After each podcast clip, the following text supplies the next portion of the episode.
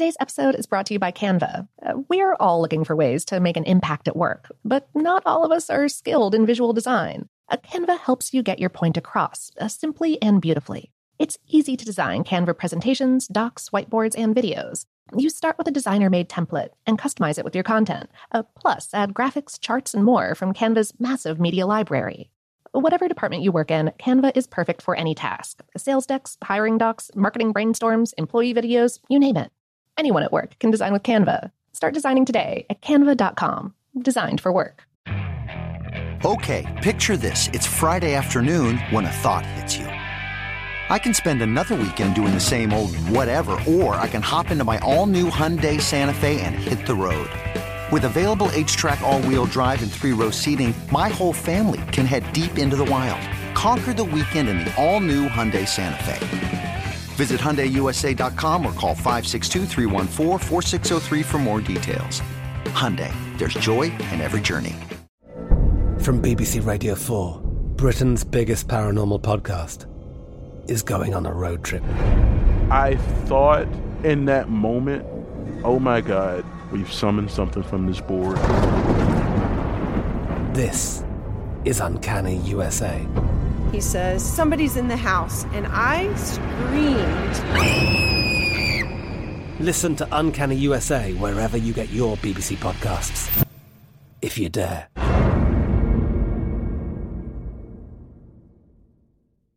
This episode is brought to you by Technically Speaking, an Intel podcast. When you think about the future, what kind of technology do you envision? Whatever the future holds, artificial intelligence will undoubtedly be at the heart of it all. Join Graham Class as he hosts season two of Technically Speaking, an Intel podcast, and hears from the minds transforming healthcare, retail, entertainment, personal computing, and more with the help of AI. Tune in every other Tuesday and explore the latest technology that's changing our world today and creating a more accessible tomorrow. Listen to Technically Speaking, an Intel podcast on the iHeartRadio app, Apple Podcasts, or wherever you get your podcasts. What's up? This your boy Lil Duval, and check out my podcast, Conversations with Unc, on the Black Effect Podcast Network. Each and every Tuesday, Conversations with Unc podcast feature casuals and in-depth talk about ebbs and flows of life and the pursuit of happiness. Unlike my work on stage, I tap into a more serious and sensitive side to give life advice and simply offer words of encouragement, yet remind folks to never forget to laugh. Every Tuesday, listen to Conversation with Unc, hosted by Lil Duval on the Black Effect Podcast Network, iHeartRadio app, or wherever you get your podcasts presented by AT&T. Connecting changes everything. Welcome to Brainstuff, a production of iHeartRadio. Hey, Brainstuff, I'm Lauren Vogelbaum, and today's episode is a classic from our erstwhile host, Christian Sager. The topic What is synesthesia, and how does it work?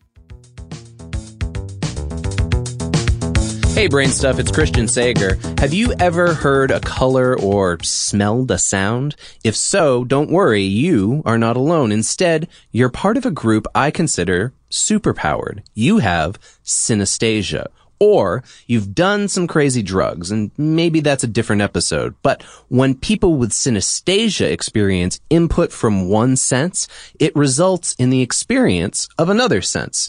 So if you're a synesthete, like author Vladimir Nabokov, you would associate letters with colors, grapheme color synesthesia. That's what it's called. And there are different types of synesthesia. Nabokov called his color hearing. This grapheme color stuff is the most common type, but synesthesia can occur between just about any combination of senses or cognitive pathways. And not everyone will experience the same type of synesthesia the same way.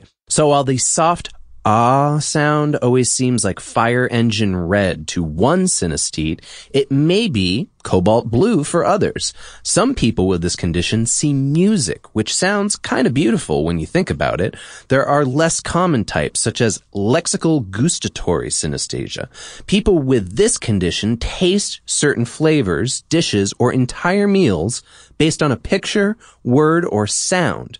Smells could have colors and shapes too. The list goes on. There's mirror touch synesthesia, ordinal linguistic personification, and number form, where a person sees numbers as a distinct map.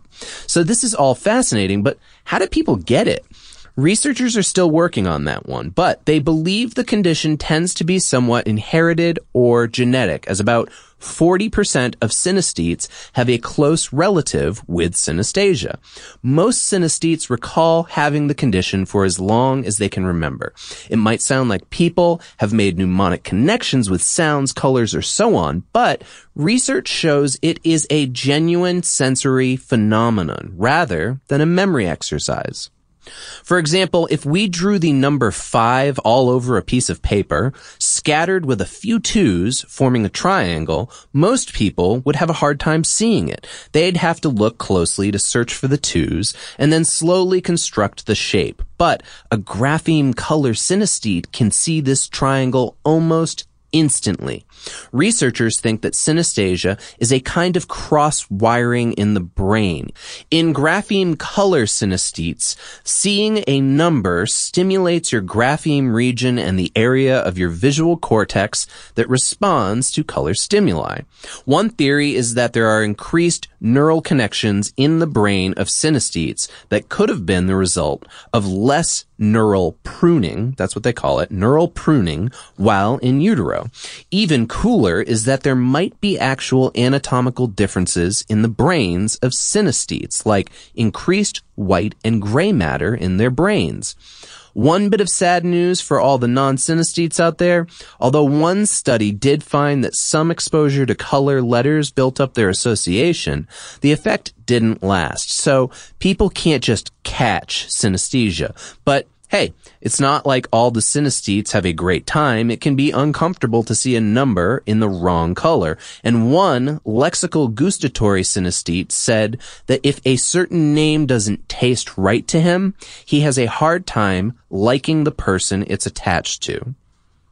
And it's time to talk about drugs. Don't act like you didn't know this was coming. Hallucinogens might be one way that synesthesia can be manufactured. Several drugs can produce vivid synesthesia in non-synesthetes, which might be a key to understanding the condition. One researcher has posited that in non-synesthetes, information in a multisensory area travels back easily to its single sense area, but in synesthetes, it gets a bit mixed up along the way. Hallucinogens may temporarily alter the user's neurochemistry, confusing those existing connections. I mean, let's face it, going to a concert might be pretty amazing for people with visually associated synesthesia. Today's episode was written by Ben Bowlin and produced by Tyler Klang. The Brain Stuff is a production of iHeartRadio's How Stuff Works. For more on this and lots of other topics, visit our home planet, howstuffworks.com. And for more podcasts from iHeartRadio, visit the iHeartRadio app, Apple Podcasts, or wherever you listen to your favorite shows.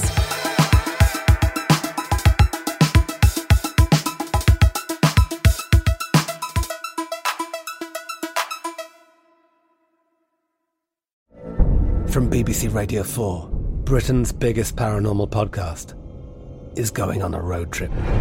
I thought in that moment, oh my God, we've summoned something from this board. This is Uncanny USA. He says, Somebody's in the house, and I screamed. Listen to Uncanny USA wherever you get your BBC podcasts, if you dare.